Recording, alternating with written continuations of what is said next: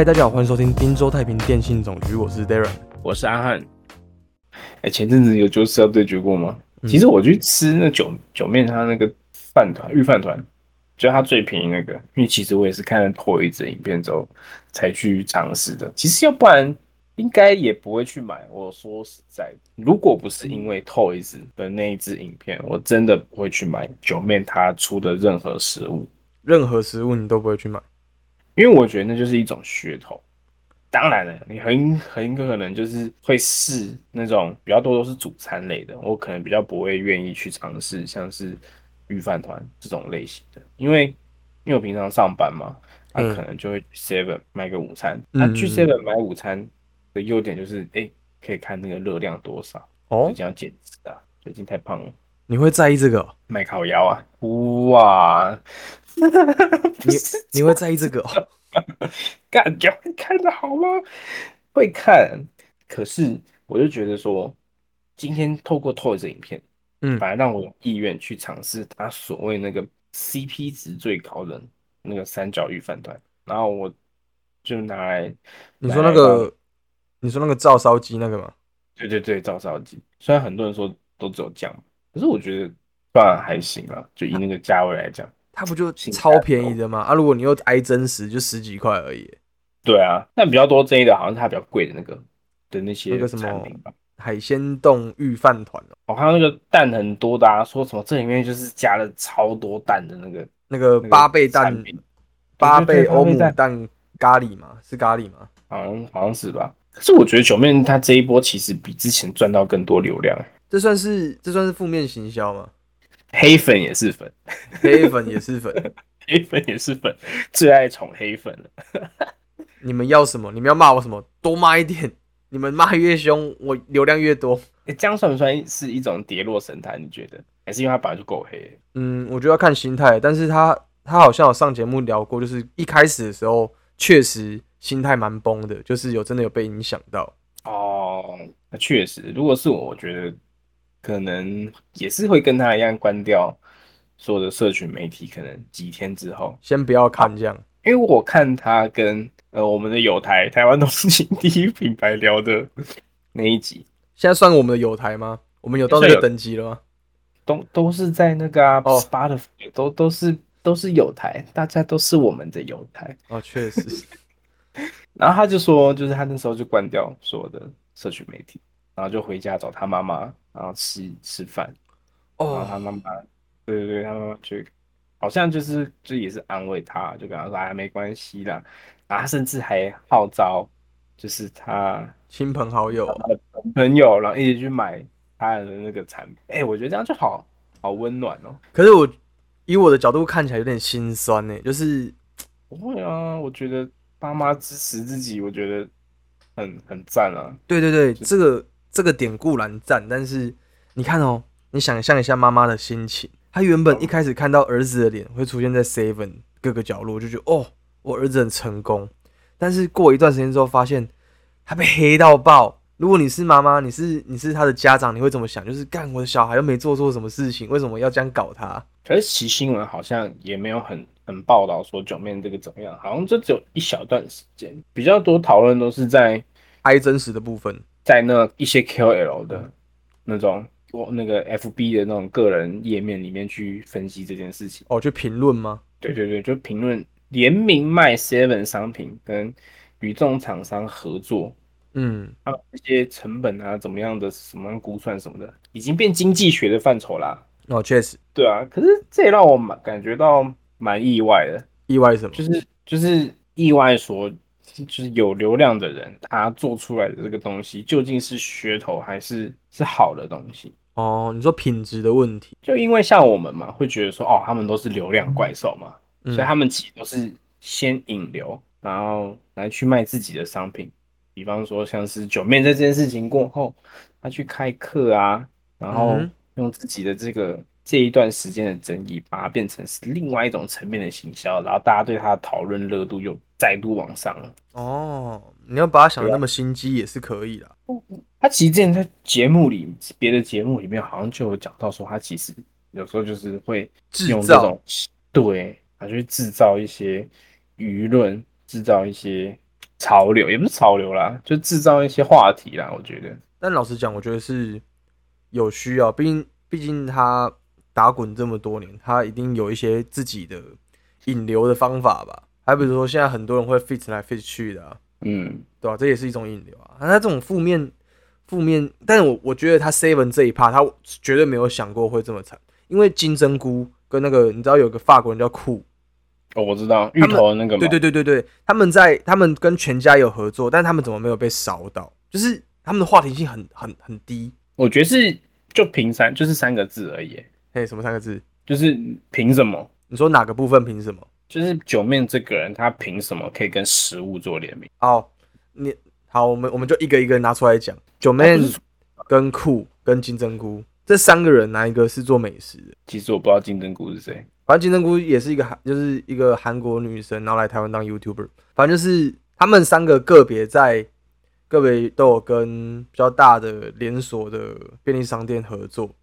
但做出来的东西，我们先不就品质的问题，但可能是就是因为，诶、不对，可能就是因为品质的问题，才会让九妹被延上，感觉是九妹她一次包太多品相，一次包太多品相嘛。就是因为她那个她的那个重点其实是放在说就是要对决的这个系列嘛，哦，对了，所以它有一个奢华跟一个极简的，所以它就有个对比，嗯哼，一个很贵，一个很便宜。可是今天很贵跟很便宜的这件事情上面，放在 Seven 跟这个人之间，你就觉得说，好像扯得上一些一些什么关系，但又好像扯不上关系的那种感觉。你说食物跟人本身吗？对，就是对。今天九妹她是一个有流量的人，但是你要怎么样确保说做出好内容的人，他就有办法卖得了好的东西，对吧？老实说，我觉得九妹这一次的问题，单纯就是嗯，被黑粉炒起来的，就是他的黑粉真的很多。因为其实，好比说像是哦，像一个我觉得有有一个还不错的例子，就是他原本也是做相关的东西，然后慢慢的开始研发出他所做的那个 YouTube 频道的产品，就那个好味小姐。对，他们也是就是养很多猫嘛，然后会做一些猫料理啊，原本就拍这些影片，然后他们就会嗯开始自己出罐头啊，然后也跟营养师合作啊，然后后来又出了一个现在买不到的猫蓝骨头。我真的觉得我家应该要再买第二个，但是真的买不到。我真的觉得他们应该再出第二波。他那个东西多少钱啊？就是猫蓝骨，哦，他的他在预购的时候就已经被抢光了，预购的时候是七百五，是五折。诶、那很便宜耶。对，其实非常便宜。然后就是因为很便宜的关系，所以就是预购的时候就已经一扫而空，就都没了。然后我现在要买，只有那个虾皮上面还有一个很贵，两千块。它当初七百五的时候，它用七百五涨，它买到的时候它就直接丢一千五，然后就没有人要买。然后现在还是没有人要买，但它把它的价格升到两千，它还是没有人要买。但我觉得，如果它再继续降下去的话，好微小的再不出的话，我家的猫，我家的小猫一直欺负老猫的话，我可能就会就会再买一个。就会那个直接小盒子私讯好味小姐，拜托你们赶快出那个蓝骨头，哎、这件事情我已经做了，真假的？而且我跟你说，他们小盒子不会回复，你要你要密他们的 FB。哦，所以他 FB 有回复说他们会出吗？呃，他说有在规划，我们这样还是有希望的啊。对，有希望，但我不确定要多久。哎、不过以创造话题这件事情来讲，九面做的很成功，九面做的我觉得非常成功。对，不管不管他今天是有意还是无意的，但是我觉得他的引流方式十分厉害。但我觉得有另外一个节目啦，他有想要制造话题，可是没有制造的很成功。节目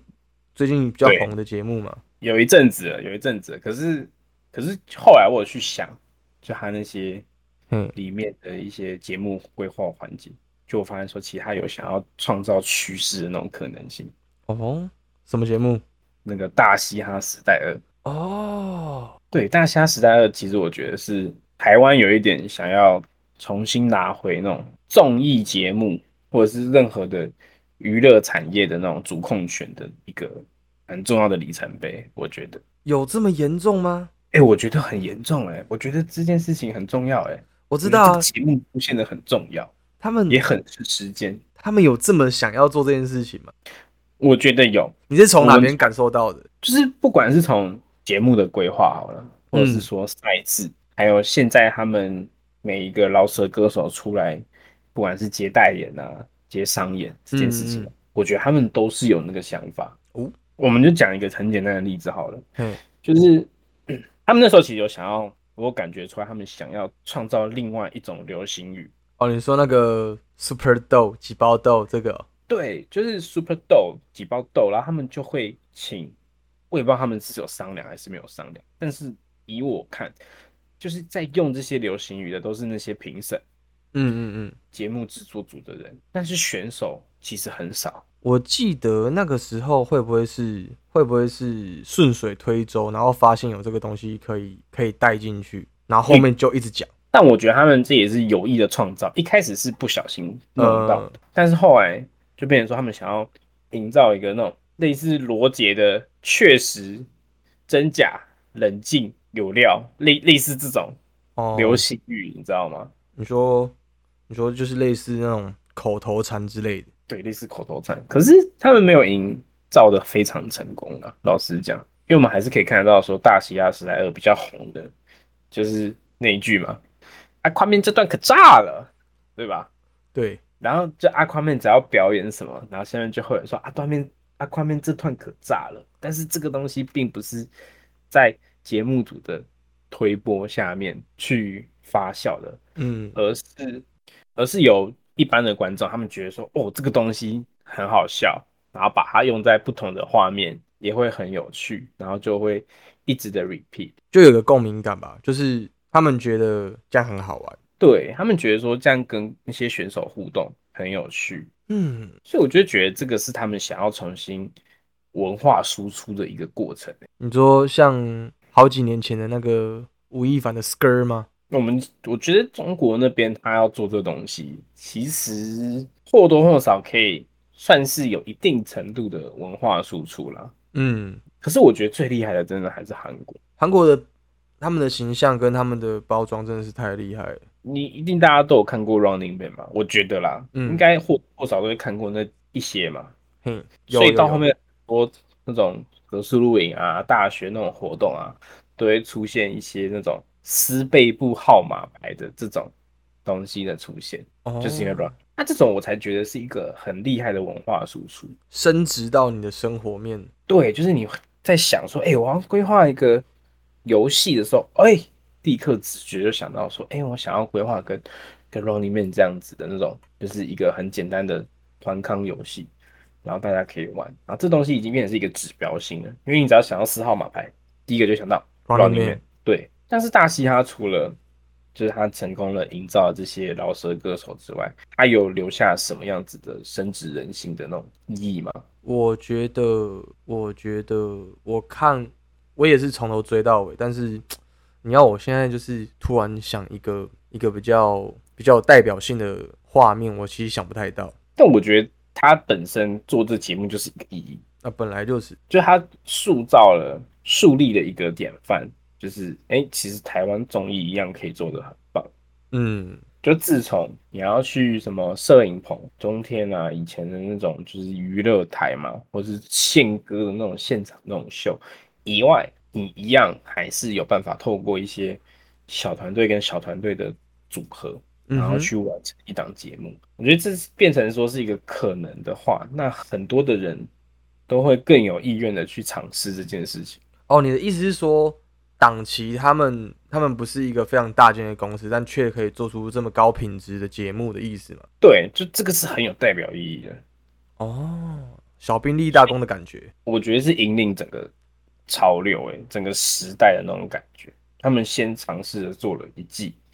然后这东西是完全没有任何综艺感，所以效果真的效果确实不错。对，然后我们看到就是一场跟一场的对抗，可是其实就是他们就是很能够抓到我们，就是我们就是喜欢看对抗，我们其实不喜欢台湾的综艺。哎以年这一辈来讲的话，讲到讲到对抗这件事情，他们在他们在节目中好像有刻意要营造谁是好人谁是坏人这件事情。哦我有看我有看，就之前他们有在讲。对对对这个对对，但是好像失败了。对啊，他那时候就是有，我记得好像是 C Holly 吧，他就是有讲到说，就是他想要营造一个就是呃男权压迫女生的那种感觉，所以他会故意的把那个黄明志讲的一些东西接在 C Holly 的画面去讲，俗称的恶魔剪辑啊。嗯，然后就想营造说，就是这个社会对女性的观感怎么样怎么样怎么样。可是其实大家到后面不会这么在意这些事情。应该说他们想要营造那个气氛，没有严重到观众会把那边当成一个焦点。我觉得还有一点就是，大家都觉得这是一场秀的话，那是不是这些东西其实都有可能演得出来？你要这样讲的话，只要脚本够好，就像对面的节目，脚本够好，他们要怎么怎么去安排，怎么去设计，都是设计的出来的。对啊，所以我觉得这这个东西好像就是以你要营造对抗这件事情来讲，我觉得我们以台湾人来讲啊，就我们希望看到那种大家表面很凶恶，可是私底下很友好的这种形象，还是其实有人是希望唯恐天下不乱？我觉得不一定呢，我觉得每个人上节目他有自己的想法，就是跟自己想要呈现的东西啊。嗯，我觉得以台湾跟中国的的例子来比比的话，就是节目节目组对表演者的控制的那个程度有多少。哦，对啦，以控制这件事情来讲的话，我觉得可能就我们就比较难讲，因为我们都没有上过节目，所以你也很难去评断说哪边会限制哪边，就他们拿到脚本到底是怎么样，说不定连幕后花絮有些其实都是演出来的，对不对？哦，那真的很不 real 哎、这样子这样子太太 C 了啦，这样不行哎、这样如果如果事后真的是这样的话，我不能接受呢、如果有一天你发现说，干他们连幕后花絮这些事情全部都是演出来的，你你会你会不会觉得很崩溃？嗯，我可能在觉得崩溃之前，会觉得哇，你们真真的是太厉害了，我都没有发现你们是演的。先先钦佩他们这些厉害的演技，在二十岁就有相当于奥斯卡等级的演技。我里面不是有几个根本没有二十岁吗？就十几岁而已，十十八十九岁。Rex 好像还没二十吧？对啊，他很年轻啊，哎、他好像超屌的、欸。因为我我那时候其实就除了，我觉得《大嘻哈时代二》它有点类似那种嗯，秀，什么样的秀？它就是它是一个主，就是它是一个主要的一个秀，然后它旁边还有很多附属的类似像是广播剧那种东西，是可以增加你对这个节目的一个投射跟辅助的。像什么？像是那时候就是那个嘻哈龙虎门嘛，它里面就有大放枪时代，对不对？哦，他会评论说，哎、每一集的选手怎么样怎么样。然后还有另外一个我觉得很好看的是那个黑心经济，哦，这个我知道，那个罗哥哎那个，罗哥那个很好笑。然后它里面其实就有讲到说，就是它里面的那些营造啊，或者是怎么样怎么样怎么样怎么样，就是有一点揭露他那个后台那个秘密意思，对。然后你就会觉得说，哎、这个东西好像又让你对于这个节目的粘着度又更深。我会觉得这是一个那种未来的趋势吧，就有点类似今天场上是比赛，然后场下是，然后或者是其他的人的线动都是可以连在一起的的那种感觉，让你对于这整个东西是更有一个粘着度的。这就是个引流的方式、欸对，就像哦，我之前看 NBA，啊，当然最后季后赛冠军总冠军是那个金块嘛，对吧？但其实我是蛮蛮喜欢热火的。嗯嗯嗯那除了看比赛之外，其实我也蛮喜欢看这些球员的现实动态。嗯，哦，有几个人现实动态其实我蛮喜欢的，像谁？像是那个热热火的那个最厉害的那个 Jimmy Butler，我们都叫他老 G、老老 JB，老 老 JB，老 JB，对他的现实动态其实就蛮有那种他真的有在生活的那种 vibe，就他会在出赛前的的一天，然后到他出赛前，他就会 po 他这一段，比方说，因为他自己有创立一个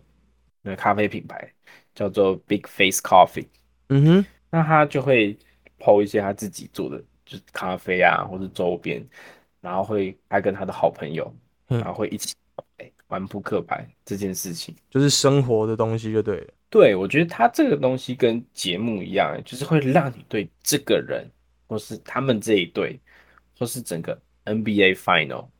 整个季后赛是有共同连接的。有代入感的，对，就是你会觉得说他是一个人，他真的存在，而 NBA 它不是一场秀。哦，我可以这样我可以这样理解嘛？就是嗯请说。主秀的表演者他们在其他的平台做出一些就是让让观众们有更有参与感的事情，对，好比说线下活动，或者是去上一些节目，然后让让观众更了解他们私底下就是对于他们要做节目的这个看法。好比说你刚才讲那个黑心黑心经济，嘿，就在做这件事情。那他的 Jimmy Butler，他是怎么念 Jimmy Butler，Butler，对，巴特勒，好，老 JB，就老 JB 的线动也有也有点像在做这件事情，就是让你可以，你可以带入他的生活，你可以理解这个人，你理解这个人之后，你就会希望，如果这个人是好人，你就可以希望他说，哦，他在他在主秀上或者是他的主场上的时候，他可以有一个更好的表现，因为你跟他的连接就更深，他就在创造连接。对对对对对，我觉得主要也是他是 NBA 里面很特别的一个球星啊，嗯，怎么说？其实我没有看 NBA，所以我不知道。就是他其他人就可能就他很喜欢喝咖啡，可是 NBA 里面没有开卖咖啡，然后他会创立 Big Face Coffee，其实也是因为他那时候疫情嘛，然后他就要去，他就发现说，哎、n b a 都没有卖咖啡，要不然他来卖好了，然后他就想说做这个品牌，啊，详细的当然大家可以去找他的故事，他的那些访谈里面其实也都有讲说他为什么会想要创立 Big Big Face Coffee 这件事情。嗯，各位听众有兴趣的话，可以去查一下。没错。那我觉得 Jimmy Butler 他就是让我感觉到了另外一种的另一个层面的幸福快乐，其实是很简单的这件事情。嗯，不过你有听过台湾梦吗？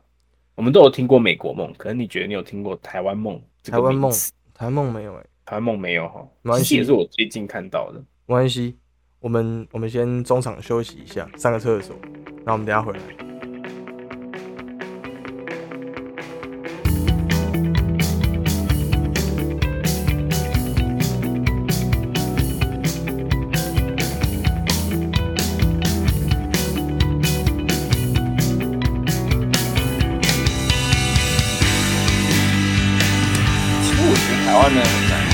做到像 Jimmy Butler 这样，生活中有这么好的 vibe。当然啦，比如说 social media，它里面要创造出来这些人，啊，说他要过得多幸福快乐，当然那都是可以演出来的嘛。对，你就是把你生活比较好的东西抠出来，那比较不好的大家当然看不到。对啊，但我觉得台湾人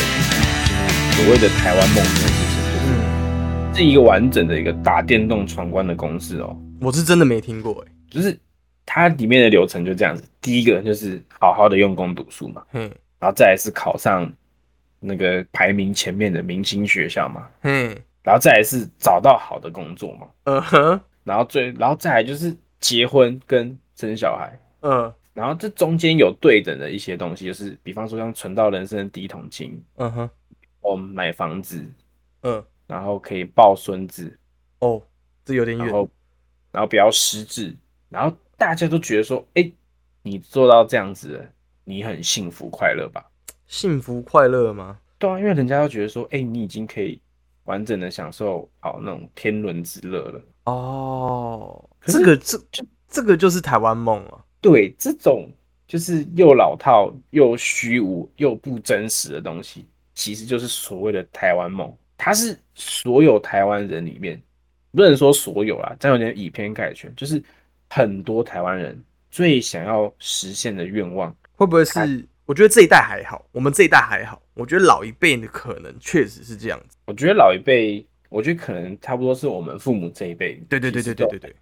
的这种的想法。就只要乖乖活着就好，然后不要想太多。对，就是他的那个底线是真的非常非常的卑微，然后他就是就是非常非常的觉得说，哎、我只要可以活着，然后我有办法达到我刚刚上面讲的这些条列式的很多一些项目，嗯嗯嗯，那我这样就有碰触到这个的碰触到这个东西的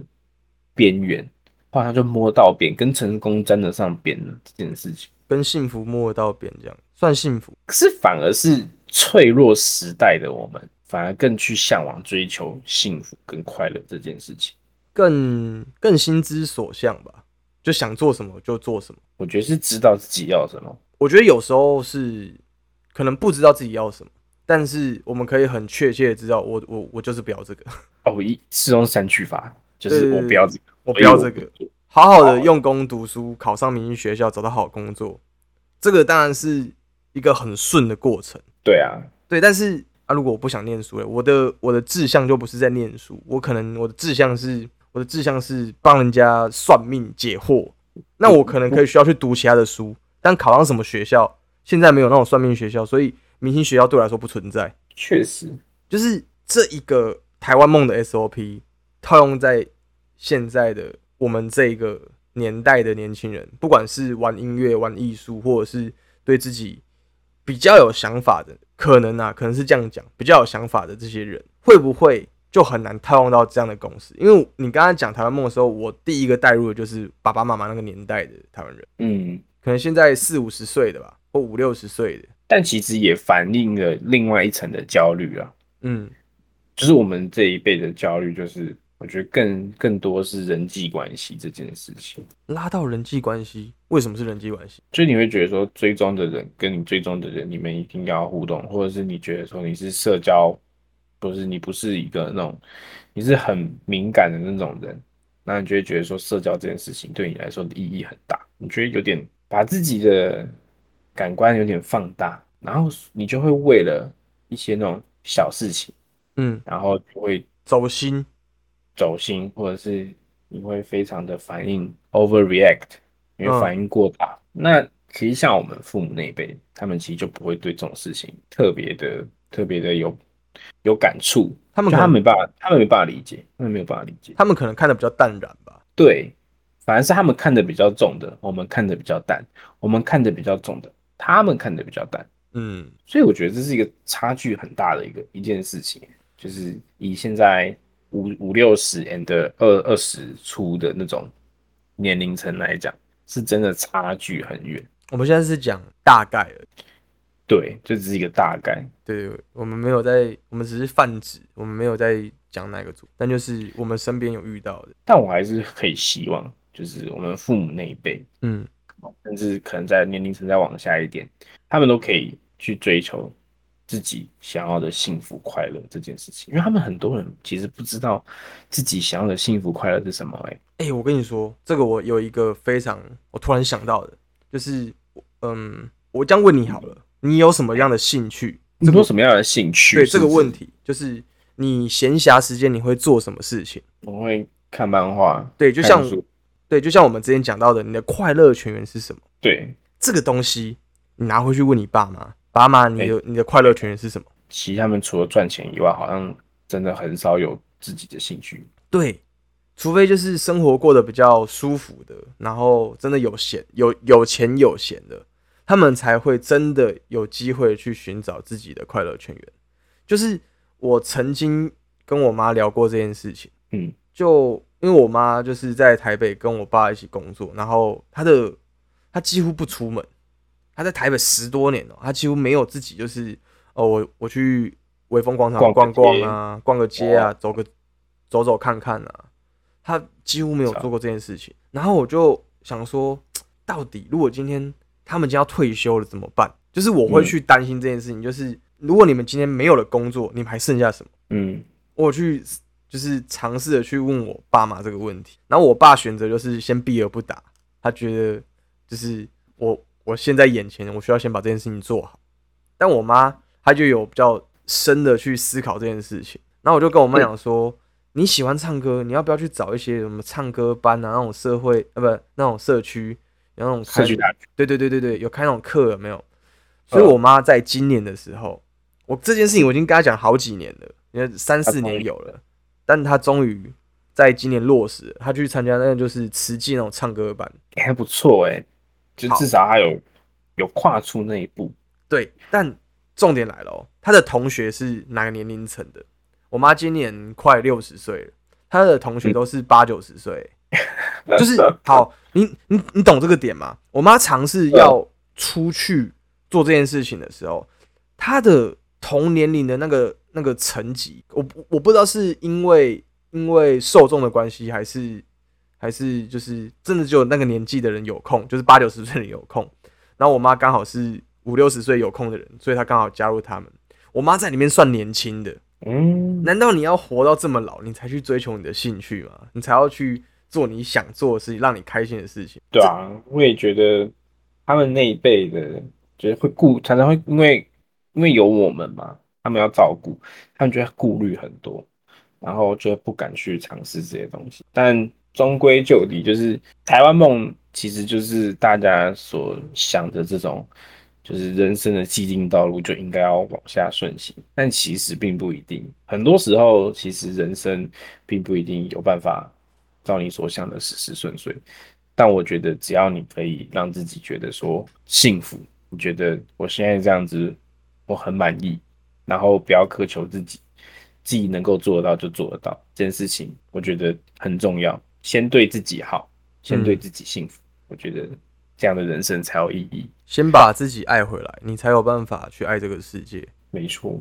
啊，我最近想要推，想要推一本漫画，最近刚看完的，叫什么？叫做它很短，它只有八篇而已。八篇，八篇一下就划过去了，一下划过去。可是它每个短篇，我觉得都都蛮打到我的。哦，对，也跟我们刚刚讲的那种幸福快乐也有一点点的相关。嗯，一点点点。那个漫画叫做《泪主满满爱与心酸》，蛮贴切，蛮贴切的。就是他这本漫画，他印象最深刻就是有个故事是，呃，有一位画家，就是他在出席活动的时候好像很光鲜亮丽，可是这本漫画就是会把他光鲜亮丽跟他实际上的生活，然后摊开来，然后做一个交叉对比，对对比，就是。他就是表面上很光鲜亮丽，然后会有读者问他说：“哇，你这些东西都是从哪里来的？你这些想法好棒哦。”他说，然后这作者就会说：“哎，我都是从一般的生活，然后的灵感得来的啊。”然后下一下一页，他的画风就画到说他平常的生活到底是怎么样，然后就看到就是他的房间就是一团糟，然后旁边都是吃过的东西，然后就一个人在那边这样子画画，然后前面还开着电视，这样画风丕变。对，然后。印象最深刻的就是他后来就是他正常生活中有一个男朋友之后，然后他就是开始在跟他因为他们在吵架，然后这个这个漫画的主角是一个女生，嗯，就从一开始态度很强硬，到后面他去祈求这个男生说：“哎，拜托跟我聊天好不好？我很喜欢你，怎么样？”然后打电话给他，给那男生，那男生也不接。后来终于接起来的时候，这男生就跟他。嗯，说了一句说他只想要一个普通的女生朋女朋友而已。哦，普通的女生朋友，普通的女朋友，对他希望说他可以变得更普通一点，他不要像他这样子。然后看到这边干，我的心真的揪在一起啊！认真看完这一篇，真的是觉得哦，超级胃痛。好，但是是好看的啦，但是是好看的啦。哦，是好看的，对，是好看的。它里面就是并不是每个短片都这么胃痛，而是。真的很贴切这个漫画的主题耶，就它的它的那个标题就是“泪主满满爱与心酸”，就是有很多的心酸跟爱，他们是同时会出现在你生活的，就像我们人生一样，没错。啊，如果各位啊，如果各位听众有兴趣的话，可以去看这一部阿汉推的《泪主满满爱与心酸》，然后它就是小短片，你就当当划过去一个消遣，看看可不可以在从中找到一些共鸣之类的吧。或许你可以在你的生活中找到幸福，就是爱回自己这件事情。如果喜欢我们 podcast，可以在 Apple Podcast 下下面留言五星好评，告诉我们。那你有什么想法，有什么想聊的议题或者是话题，都可以告诉我们，或是私信小儿子都可以。感谢各位听到这边，谢谢大家，谢谢大家，我是阿汉，我是 Darren，我们下一见，啵啵啵。